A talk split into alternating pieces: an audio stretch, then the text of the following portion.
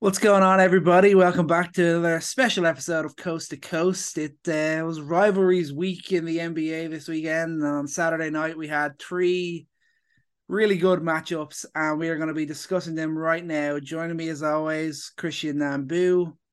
Thanks so much everyone for making this your first listen for NBA coverage. This is a sign of things to come. We watched all the games last night, and now we're going to be reviewing them another way that we are expanding our horizons of NBA coverage. So make sure to leave a comment, like, subscribe wherever you're getting your podcast, and uh, let us know what you think. So, Chris, let's open up. First game of the night Denver 76ers. What did you think? Dude, that was that was a matchup everyone was waiting for, and that absolutely delivered. Um, I know that you're definitely a happy guy because I, I, know you've been a little bit more on Jokic's side this year, but Embiid's always been your guy. He just put in a masterful performance. I, he's got to be the first person we talk about. Joel Embiid, first half, somehow quietly just had like a 20 and 10 first half and then capped it off, nearly scoring 50 and just dominating down the stretch. How did you feel he made his case for the MVP this season, or at least just to be a starter on the Eastern Conference All Star team? I mean, putting up performance like that. Oh yeah, I mean that was a that was a complete slap in the face to to not being a not being a starter. He's going up against a guy who's in the lead race for MVP. You could tell he had that chip on his shoulder. First half, he very quietly went about his 19 points, and then the second half, he just completely took over. 28 points, hitting threes, absolutely dominating Nikola Jokic inside. Jokic could not could not deal with him at all. Not that anyone in the in the league really can in in the paint, but he showed all of his best qualities and he showed that his scoring ability and his rebounding ability can go toe to toe with the with the best in the entire league. Yeah. And I think we the, the way that I, I frame this game after watching it is how the 76ers responded because I think I mean the first half, the Nuggets just looked like they were going to run away with it. Um, it was they had almost it was a 13 point lead, 72 points, and they were getting every look they wanted. Jamal Murray was getting to spots whenever he wanted to. Jokic was posting up and getting people open as he wanted to. Aaron Gordon looks great. And, and he had a great game throughout the whole game. I think the 76ers did a good job to neutralize him. But I think first half to second half, the 76ers really did well to respond and make adjustments, especially how they were choosing to cover Jokic. And for a team that we're always getting on for, Doc Rivers not making a lot of, of changes and them folding under pressure, I think they responded in a big highlight night where the whole country is watching. Everybody's watching Jokic and Embiid. And it wasn't just Embiid who showed up. The team really showed up to play. And um, I don't know who you want to start with, but I thought this was a great all around team game from the 76ers, not just a testament to Embiid's MVP uh, race this year. Yeah, I think that's the biggest takeaway from this game. I think the adjustments that the 76ers made defensively in the second half compared to the first. Denver had 73 points in the first half. They were getting every look that they wanted. It felt like they went on a run where they were just scoring off every single play unless they made a mistake themselves. Then in the second half, they made the adjustments. They put Tucker onto Jokic. They had Embiid covering covering on the rotations. They had him covering in the paint to, to trying to neutralize Gordon that little bit more. They got the doubles. There was a few times where Jokic was uh, was posting up and the 76ers came in and got steals. That wasn't happening in the first half. And then they hold them to 46 points in the second half. That's a big change between the two quarters. They didn't score more than 30 points in either the third or the fourth quarter and that allowed Philadelphia to to eat into that 15 point lead and ultimately get the W. Yeah. I, I thought that um that, that coverage that that was a little thing. They they pushed Embiid out onto Gordon. Um and Gordon who was working the baseline like crazy off ball.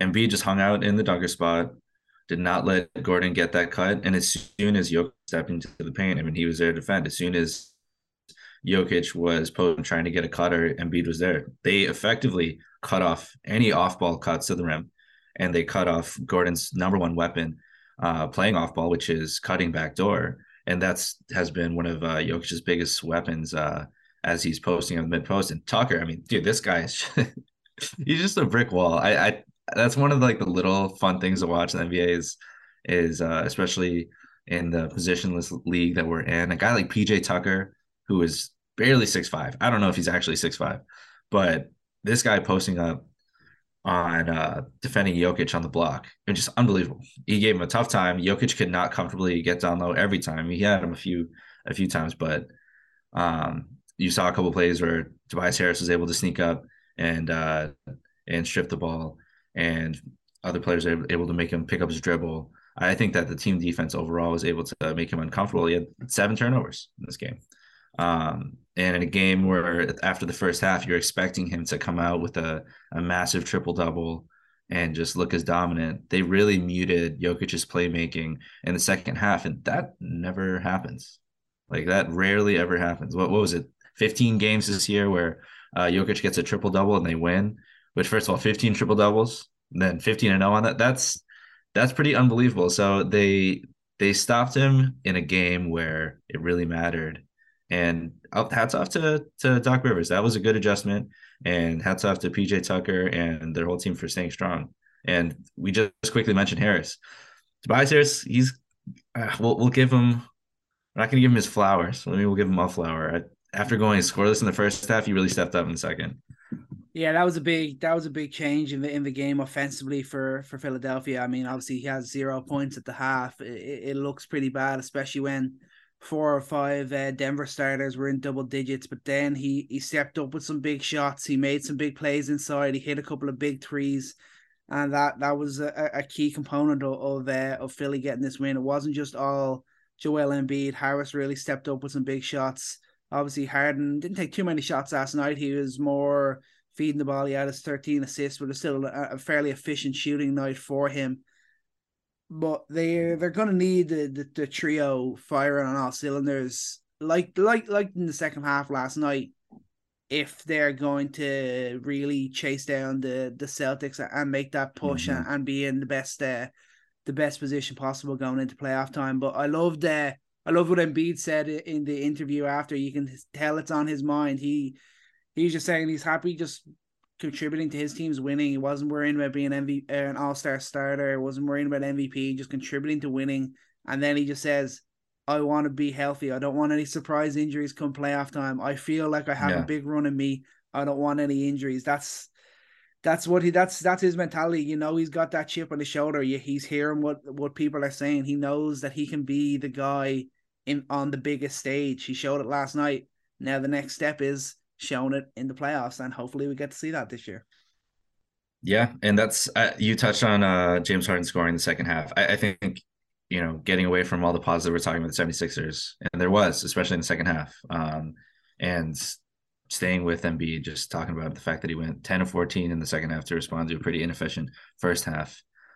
Harden, though, I think that's the only takeaway from this where, you know, that's that's the next step is consistent production from your stars when it matters. And when Joel Embiid scoring 28 points in the second half and and Tobias Harris goes six of seven to score 14 points, and you get Niang going three or four just in crazy moments here. I mean, Niang scoring at the at with like less than a second left and a just completely broken play where the Nuggets are reading, regaining momentum and then he just pulls them back. He he had some really key threes in this game with only nine points in the second half. Those were every single one of those points felt way bigger than they were. Mm-hmm. But Harden, only three points, five attempts. He went one for five, or three on his attempts. And and the Nuggets, you know, they were completely okay to put whoever on an island with him, whether it was Zeke Nnaji, whether it was Jamal Murray.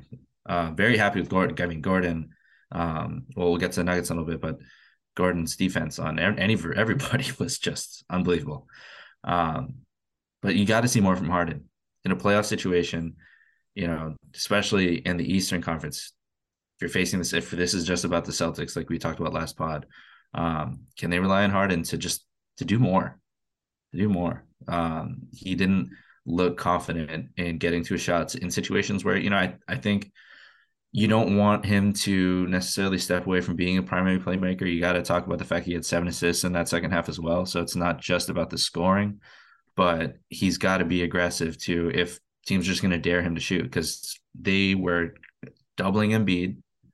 And there were times where it felt like the game was going to slip away because they couldn't get any good shots out of uh, Embiid posting up. And that's where you expect Harden to counter that. Harden's supposed to go one on one and you got to double somebody. But that's not the dynamic that they've created here. But as a team, they got the win without Harden's uh, scoring. Yeah, yeah, for sure. And then, and what what about Denver? Then, what did what did you think about their performance? I think obviously it's a negative. They they they, they couldn't pick up what would have been a, a big win, a big, a big statement win. But I really enjoyed what I saw from Aaron Gordon. His constant movement on both ends of the floor, especially we saw it in the first half on the defensive end. It made it made a really really big impact. It forced the the 76ers to be very quite quite inefficient, and you see it on offense too. He's just always moving. So Jokic, he, can find anyone on on the court at any time, and with the way the way Gordon moves, he's gonna get a lot of easy looks. The way he can cut, he's gonna get a lot of easy looks, and just the way that he's improved his own game when the ball's in his hands, he's capable of of making a move and and and, and taking a shot inside. Yeah, that was that was a big thing uh, for for Gordon and for Murray is that um, what you didn't see the difference between these two teams in the first half. All they did really is is run through pick and roll through Embiid and Harden and run through uh, Embiid on post ups, and the Nuggets had answers for that. And defensively, uh, it, was, it was by committee. Everyone was doing their job there, especially uh, Gordon. Um, but I think to have Gordon as a playmaker, to have Jamal Murray as a playmaker, to have both those guys put the ball in their hands, even when Jokic is on the court, there's just so much more you have to worry about. And especially the the sets that they run for for Jokic. You think the ball's getting to him as he's coming off a handoff, and then it's going to someone else. He's screening. He's such a good screener. Um, and everyone knows how to screen off each other on this team. They have such good chemistry. So to be able to put the ball in Gordon's hands and have Jamal Murray and uh, uh, Nikola Jokic running sets off each other, and then Aaron Gordon just decides to take it himself, like that just gives you so many options. And I think that's such an under um, underrated part of his game is you can put the ball in his hands and he can attack a switch. So if, if they're trying to preserve whoever's defending Jamal Murray, whoever whoever's defending Jokic, and he gets a smaller guy. Like he is such a strong guy in the paint. He's able to get whatever he wants, and I think credit to him. I, if we're basing Andrew Wiggins All Star status last year on a on a rising team, on the best team in the West, and playing that kind of role, I think Aaron Gordon deserves that same sort of recognition. Like not to say we want to continue that precedent necessarily, but I think the the hype is at least deserved. And Aaron Gordon has played a, a massive role in so many different ways for this team, not just as as a rebounder or as just a defender. Like he's been everything that this team has needed from him besides that. Yeah, and let's hope maybe he can continue just for this year, so we get to see uh, some Aaron Gordon in in the dunk contest as well. I mean, that's oh yeah, said. put me in the oh, All Star yeah. game, I'll do the dunk contest. Oh yeah, so I think we, I think we'll all be uh, we'd all be happy to see that. Uh, on Murray, I think it was, uh, especially in the first half, it was great to see him getting to his spots and making his shots and just looking really comfortable out there. And then in the third, without playing without Jokic, you, you saw him be able to take the lead, and that second unit looked so much better than it was last year. It wasn't just, oh God, what are we going to do now that Jokic isn't on the floor? Mur- Murray was there were you a little bit concerned when he when he seemed to be yeah pulling up and uh, it was at the end of the third, start of the fourth, and they left him out there? You kind of you have to assume that it wasn't anything too bad that they wouldn't have taken him out because obviously they wanted they want they they, they know they need to protect him, but you hope that they were they they would play that smart and they would have taken him out if it was anything too major. Yeah, that tweak we'll see. Like um I didn't see if they talked about it afterwards, but he stayed out there and he definitely looked a lot less aggressive. And that was, I think, that was another another key to this is that you know he wasn't attacking as aggressively. Um, and that that's what it, that's that's a huge thing, man. when you're injured and you get those little tweaks, you're not going to be as confident getting to the rim and being as explosive. And he wasn't he wasn't breaking down the defense like he was in the first half after he tweaked his knee like that. But I think that also credit 76ers defense. I mean, cutting off those lanes and cutting off the paint entirely. So it was it was a combination of those two. But uh, another guy who kind of disappeared, and you know maybe he just didn't get enough looks because in the fourth quarter, Michael Porter Jr. had zero points. He only took one shot from three, and he only got in really at the end of the game. Played six minutes in the fourth. The whole game, I mean, he was on fire. 7 11, 5 for 9 from 3, 20 points. Um, I mean, honestly, didn't didn't do a whole lot uh, outside of that. But I mean, that's his job, hmm. just just to shoot. And when you weren't getting a whole lot from Jokic in the post, you weren't getting a whole lot from putting the ball in Murray's hands. It would have been nice to have that option and bend the defense a little bit because you're not bending the defense from from getting in the paint in the the the fourth there. So why not just try and try and see what you can do with Porter? Because I mean, he was really, I mean, it looked like he was. It was just shooting practice out there. Like no one was really bothering his shot. He was confidently getting there, and when a shooter like that's getting in a roll, just like keep going with it. So it, it was tough to see him just end with 20 points in three quarters and not contribute in the fourth when they really, really needed him. But I, I thought he had a good game up until that point, not getting yeah, yeah, for sure. It almost felt like he kind of vanished for the entire second half. I know he actually got eight points in the in the third quarter, but it was the way that he was playing, and and it, it each three pointer just seemed so smooth and it's so in your face when he got those ones in the first half. And then I remember he pulled up for that that um that three pointer in the fourth quarter. Oh, yeah. one in the fourth quarter, and I was kind of thinking, oh shit, he's he he's he's still yeah, playing yeah. here. I kind of I'd almost forgotten, especially when when Murray was was kind of slowing down that little bit. You think surely get MPG MP, MPJ in this game and get him some shots. He's he's got the hot hand tonight. Why why would you not do that when Jokic isn't at his all elite best? Murray is kind of slowing down that little bit. MPJ's got to be the the third option there, especially with the the form he was playing with in that game. Yeah, and that and they really dried up from three after that too. I mean that that first half, uh, they they were ten of seventeen from three. Second half, four of seventeen. Um, big difference for them. They were really stretching out the floor, and I think this is a, a testament to that. The 76ers have a lot more. They have a lot more to to offer here. Um, and apologies, my my internet is is wacky here. My internet's not not used to recording on a Sunday morning. You know, it's it's an easy Sunday morning. Um, one last guy I want to shout out though, but before we move on from this game, um, Zeke Nnaji. You know, we we have not talked about him at all. Um, he's not done anything crazy this year, but a really skilled big uh, for the Nuggets, especially with DeAndre Jordan just not looking like a real player anymore. You think that the center position is a very big, important uh, position of need for the Nuggets to have some depth there.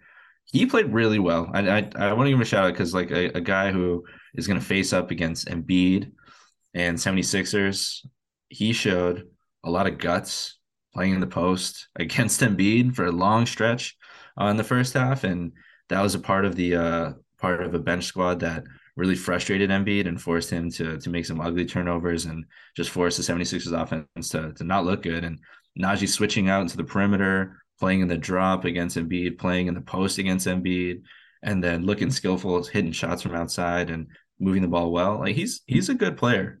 He, he's a young guy that I, he's he's getting confident. I think he's a guy that um, Nuggets fans will appreciate this. But I I think he's he's uh he's a solid big off the bench, and I hopefully they keep him. Hopefully he continues to develop there because I see him being a impactful player in the playoffs for them if this is how he plays against 76ers and Embiid. Yeah, yeah, yeah, for sure. So, uh, final word on that then. The 76ers, they picked up a statement win. Did they did they make you believe a, a, a little a little bit more, a little bit more?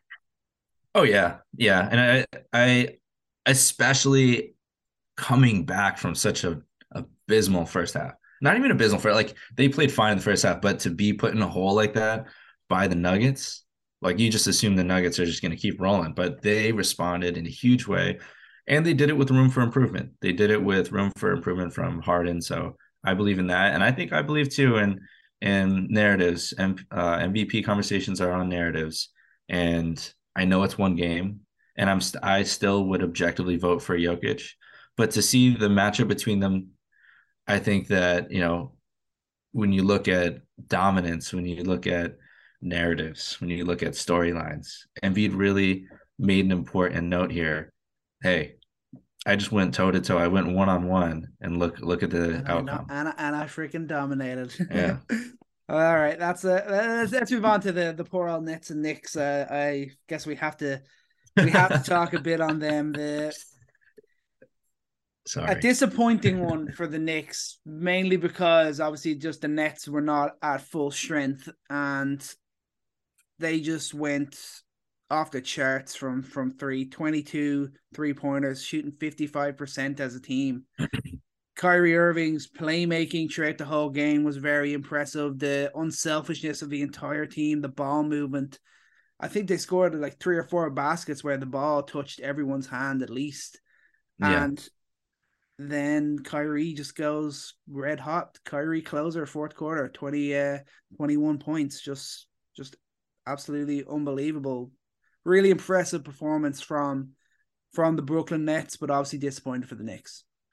Yeah, I think it's it's not fair to necessarily even talk about it from a Knicks perspective because I, I, think obviously there there are games where you're gonna you're gonna have takeaways from it. You're gonna see things that you know need to be fixed.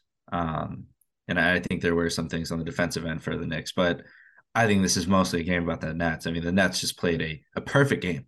You you you watch this start to finish, the ball movement, 31 assists to the Knicks 19 um, the way that they knew where the weak weak spots were for the Knicks. They attacked those spots, knew the defense was going to cave, and immediately kicked it out to a shooter. They had a great game plan from the beginning, and you know, for for a team of shooters, they move the ball incredibly well, and I, I think that's that's again a testament to the coaching, a testament to what they're doing, and testament to Kyrie Irving. I mean, he had an amazing game. It was 21 point, uh, 21 points in the fourth quarter. Um, but it wasn't a game that he took over. It wasn't a Kyrie Irving versus the Knicks. It was, you know, Kyrie Irving let other playmakers do their job. He he let the flow of the offense work out. And that's that's something again, like we talked about the Nets and how they've really turned things around in terms of chemistry, in terms of defense, and in terms of offense. The way that things just look organic right now and the way that um, the team is working together and flowing, it's it's really impressive. I mean, he didn't he didn't have to force the issue. This team uh, put together an amazing performance organically on their own. Yeah, yeah, for sure. And uh, the, the the most impressive part was uh, the first half. Uh, Royce O'Neale played some pretty uh, some fairly decent uh, lockdown defense on Julius Randle, yeah. who's the hot guy for uh, for the Knicks, and they continuously were going ISO for for Randle inside, and Royce O'Neale came out on top of that battle. He also went three of five from three in that first half they were able to match the Knicks on the board, which obviously is extremely disappointing for the Knicks because they had the the size overall. They should have been dominating the boards, but the Nets impressively were able to match them, especially in the first half. They hit their 11 threes and then they had 30 points off the bench. Like that's that's really impressive without having any guys coming off the bench that you would think, oh, he's a legit like spark plug uh, elite scorer coming off the bench. But they still had 30 points, and that was the big difference in the first half. The Knicks obviously got to their played more to their strengths in the second half. They they really started to dominate in the paint. That's where they got pretty much all their points. I think they finished. It was like they were plus 30 in uh, in scoring in the paint, but the Nets were plus 30 in scoring from three. So in the second half, especially, it kind of went right, we'll score two and then you'll score three. So we'll see how it works out at the end. And ultimately, it was uh, it worked out in the Nets' favor. The three point three points beats two. In case you didn't know. yeah, I mean the simple math, just like it's it's hard for teams like the Knicks when you're not an elite defense, and I, I think that's what we can talk about for the Knicks is is the Nets just completely collapsed them all game long. The the help defense felt way too aggressive. And I don't know if this is if this is a scheme problem, I don't know if, if that's if that's what Thibs wanted to do. I mean, Thibs looks incredibly to be fair, he looks incredibly frustrated when anyone scores. I mean, it could be like Steph Curry hitting a triple team three pointer, he'd still be pissed mm-hmm. got it in. But I, I think that having so many young guys out there, I mean, they're giving a lot of a lot of burn to to Jericho Sims, giving a lot of burn to to Grimes. Played 37 minutes, which is good. Like we're happy that happened. Um, seeing McBride get some minutes too. Um, and the minutes that they were out there together, Grimes and and McBride, um, it just felt like they were they were getting cooked. Mm-hmm. And I, I, think in general too, like the, their communication on defense, regardless of of who was out there in general, was not great. That there are a lot of a lot of heads turning on rotations, a lot a lot of over helping and then turning around not knowing where where the help for the help was going. Like there wasn't a second rotation. And that's how they got 22 of 43s. Like for for a first half, for the Knicks to go 7 to 14 from three, like good. That's pretty good. But then you look over and man, you let the Nets hit what is it, 11, 11 21 in one half? Like that, you're just not going to survive that. And that, I think that was the, that's like the theme of the year where the Knicks can't play consistent defense, especially from the perimeter. And that's something that like you've, we've always wanted to hang their hat on that because it's a Thibs team, but they just haven't done it. Yeah, it's it's only like obviously that first year Thibs when they they made the return to playoffs and Julius Randle was most improved player. Their defense was their big thing that year. The two years since it's it's slowly gone down. I think they're right in the middle of the pack at the moment. But last night was it was just really poor that they there was no real period in the entire game where they were stopping the three. Yeah, the Nets missed a couple of threes, but they were still getting their looks, no problem at all it's tough when they've got really good shooters. You've got Kyrie Irving, you've got Seth Curry, you've got Joe Harris. What uh, Watanabe is going to make make his shots. Royce O'Neale's going to make some shots, but you got to do you got to do more. That's just the, the main thing. You look at that that mixed performance, you say you have got to do more. Grimes, it's good to see him getting minutes. It's good to see Thibs showing a bit of faith in some of the younger guys, but at the same time he is still such a raw talent. He's still very very anxious when he gets on the ball in, in the on the offensive end. He still struggles a bit with the communication and just making the right rotations and that on, on the defensive end. Sims I like. I, I like his his athleticism. I like his ability to move his feet mm-hmm. on both ends of the floor. But he's gonna have to be become a more elite rebounder if he's going to become a, a, serious rotation player just in for his entire career in the NBA. He's solid on, on the offensive boards, but he's still not the guy you have enough faith in to grab to grab boards uh, to grab boards for your team as your as your lead center. And there yeah. was a few times last night where he just kind of got slightly bumped and missed rebounds that he really should have really should have been taken. I I, I think that could come because he's very very athletic. He's very, very big. He's only going to get stronger. So I think that will come. But those are kind of the weaknesses you see. And then on the offensive end, Brunson struggled in the first half. He, he obviously got the, he was better in, in, the second, but I like what I saw from him. But then when you look at Randle and Barrett, what Barrett did off ball last night on the offensive end, I thought was good. Mm-hmm. And then to start the third, he obviously made a few uh, good good uh, plays inside. He got a he got a mismatch and he took advantage. But both Barrett and Randle, their passing still isn't good enough to be guys that have the ball in their hands so much on the offensive end. They they they've they both turned it over really poorly in situations where you'd expect the lead guy on on a on a competitive team that are have a winning record to be able to make. Yeah, and it it's funny because this is like one of those like um, stats versus reality things because you look at the box score and you think, all right, eight assists from Randle, that's pretty damn good.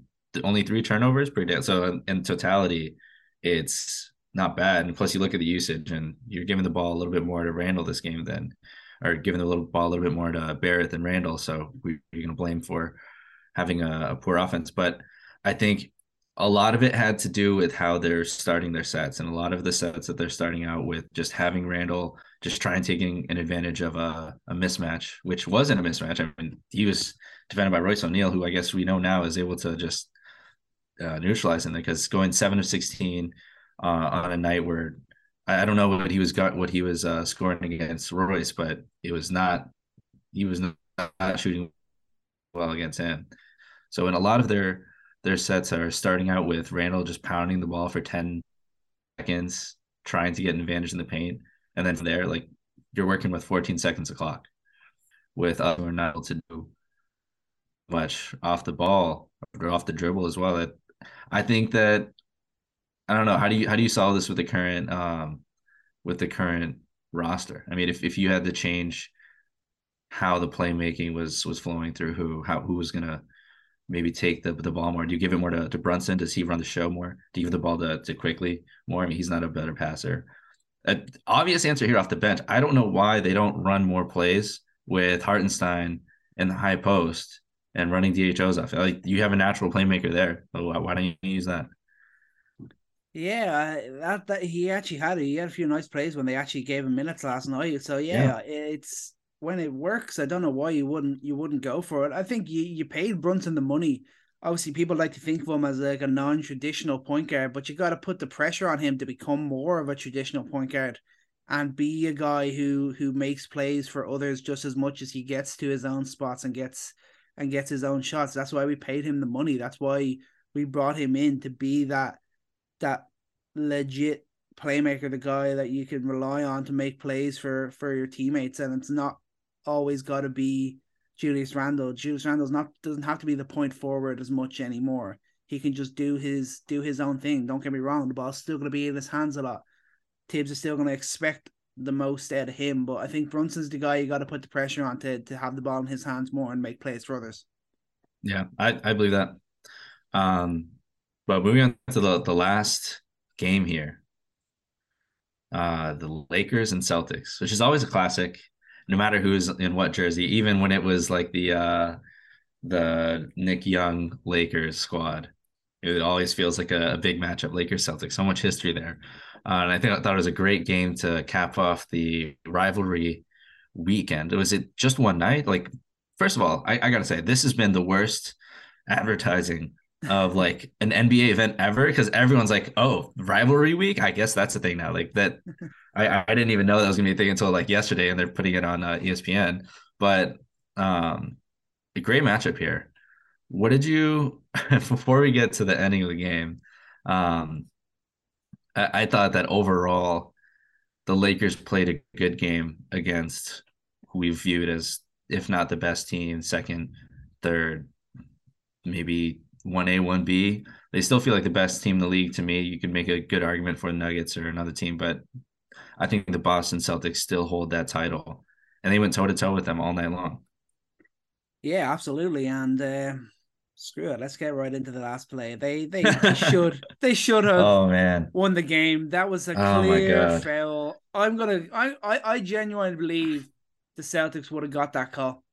I, I think I think, think, they so? would have got it. I think I think 100 percent that they would have got it. I know it's LeBron James, and you always think he gets all his calls because he's he's earned that right or whatever. But I genuinely believe the Celtics get that call. It, it was a terrible miss, and you gotta believe that uh, that uh, LeBron is at least going to be able to go one or two at the line and uh, and win the game for the Lakers, and that it, it could it could uh, it could prove a, a, difference maker for the Lakers in the in uh, oh yeah in their season. Any loss is big for them now. They have to when they have the opportunities to win like that, they need to be able to take them, and they the that could come back to haunt them when they're when they're going uh, when they're going to to try and move up the Western Conference. So it's a big blow. The the refs have they've made some mistakes of late. Obviously, we're we're all only human. Everyone makes mistakes, but that fail that felt like a really really bad one. It was a very obvious slap on the wrist.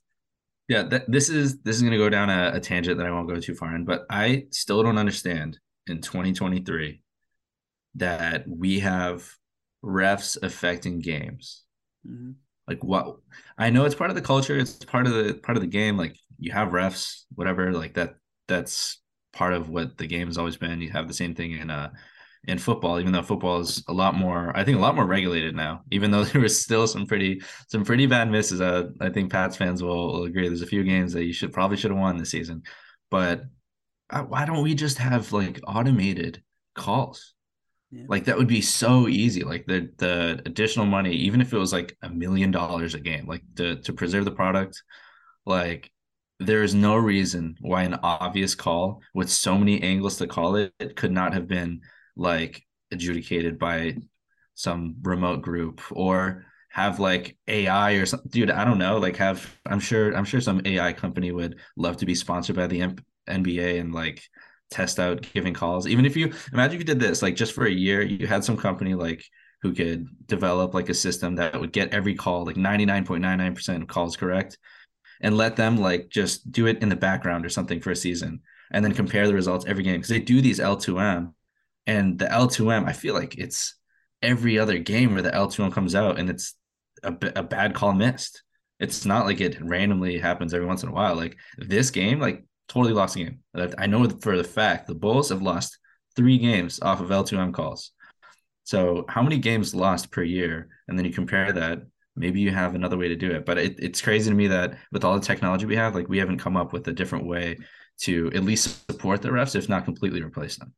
Yeah, yeah, I think you're you're absolutely right there, and I think uh, I'd be worried if the NBA aren't, aren't at least uh, considering considering something along those lines. But let's get back. Yeah, we'll get back to the game now. The, Sorry, they got to the obviously ended up going to OT. It was a great matchup throughout.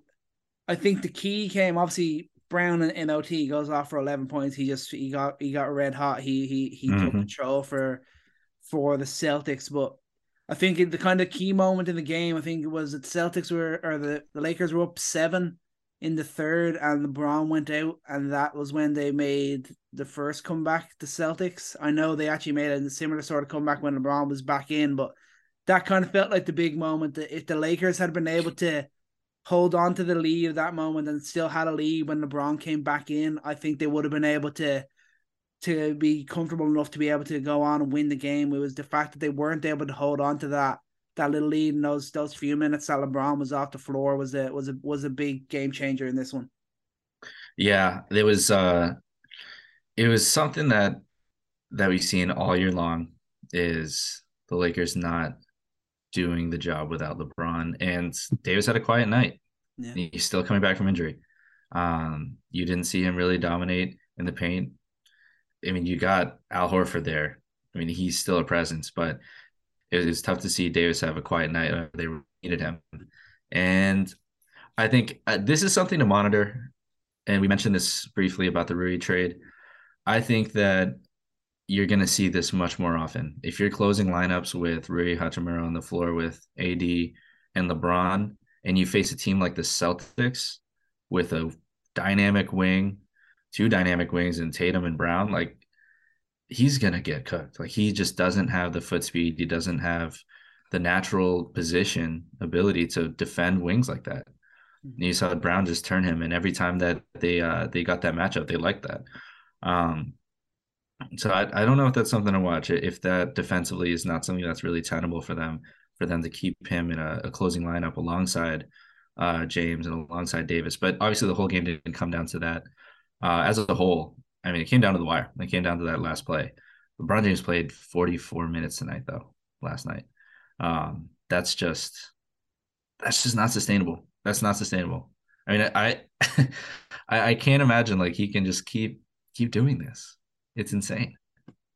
Yeah, but you say there again. We mentioned it. If we see why they, they need they need him on the floor when he goes down. You instantly think, "Oh God, are they? What, what's going to happen to them now?" That's that's uh, sadly the way that it is. Hopefully, it changes a bit now that that AD is back, and when AD gets back to hundred percent, and hopefully, finally can stay that way for for the rest of the season. Then maybe maybe LeBron can play some slightly slightly less minutes. I don't think we're going to see too uh, too big of a drop off for him, but terms of Hachimura, I think yeah, the defense is a problem. But I, I, like the early the early signs on the offensive end. I think he made a few nice cuts. He had a few nice passes. The chemistry, there's a, a bit of chemistry there early on, which is which is good to see, and you hope that can uh, that can grow from here. But I really think the the Boston scoring variety, the different players that were able to step up and make shots, the the way they were able to go from three pointers to two pointers to mid rangers to dunks to everything. I think that was something the Lakers couldn't. Uh, couldn't really keep up with, and that was something that that helped the the Celtics get back to winning ways. And they they were on the the back of three straight defeats. That was very uh mm-hmm. very surreal for them this year, and and they they they really needed this one, and they they they fought hard, and they came out on the right side of it, and that's what the best teams do. Yeah, that being able to have production from Malcolm Brogdon and Derek White when you don't have Marcus Smart still being able to to keep that defensive edge and the playmaking you get from those guys, it's huge, absolutely huge. And um, and the shooting, I mean, tonight they didn't have a great shooting night. Jayson Tatum himself went eight of twenty five as a team. They went thirteen of forty, which usually on, on a night when the Lakers are shooting twelve of forty two, you're expecting them to lose because of the uh, three point deficit. But I think it, this came down to this came down to variety. The Celtics had more answers. Um, they could put the ball in Malcolm Brogdon's hands. He could do something with it. They could put the ball in Brown's. Uh, they say Malcolm Brown, Malcolm Brogdon's hands.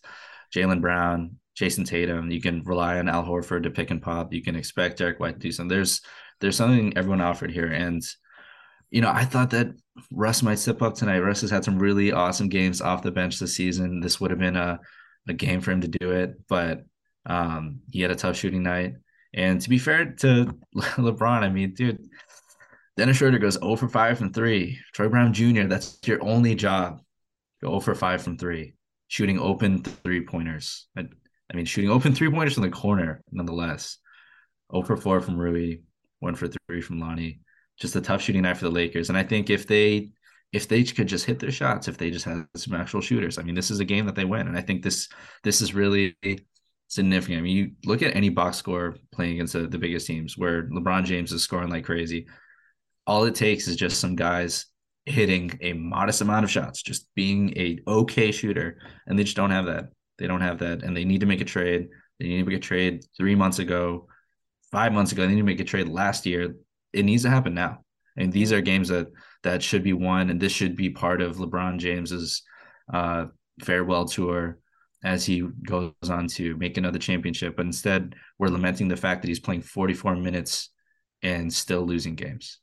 Yeah, I mean they, they don't even have doesn't have to be that big splash. They, they get get him a, like a J.R. Smith uh, KCP type. Oh God! Why, why did we have to say J.R. Roden? we we are we already know the first memory everyone thinks of when you think J.R. and LeBron. the like, last guy he wants to see. That's that's what you got. That's what what's the type of guys that he can he can thrive alongside guys who can play good defense and can hit their trees. That that's that's what the, that's what they that's all they need. There, there's guys out there that they can make moves for. If they want to be, they want to be the Lakers. They just go go out and do it. This is what the Lakers do. They go all in to win. That's why we love the Lakers. That's why they've won. They've had so much success because they are always in it to win it all, and they've got to do that again. Well, f- final point in this out, I wanted to say like LeBron James is only 117 points now off passing Kareem. I feel like it's so muted. I feel like no one really mm-hmm. cares because he's losing. That's what sucks. That's what sucks about this.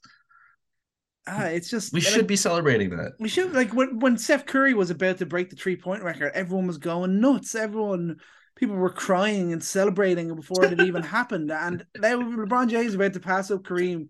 I'm hearing people that are like, "Oh, it's not going to be as impressive for LeBron to do it because he had the three point shot." But why is it not more impressive? Because LeBron is a pass first sort of player and apparently a terrible shooter. So why is it not more more more impressive then? What LeBron James is doing, the fact that he's going to pass up Kareem Abdul-Jabbar is absolutely unbelievable. And I know we've kind of become muted to how good LeBron James is. Mm-hmm.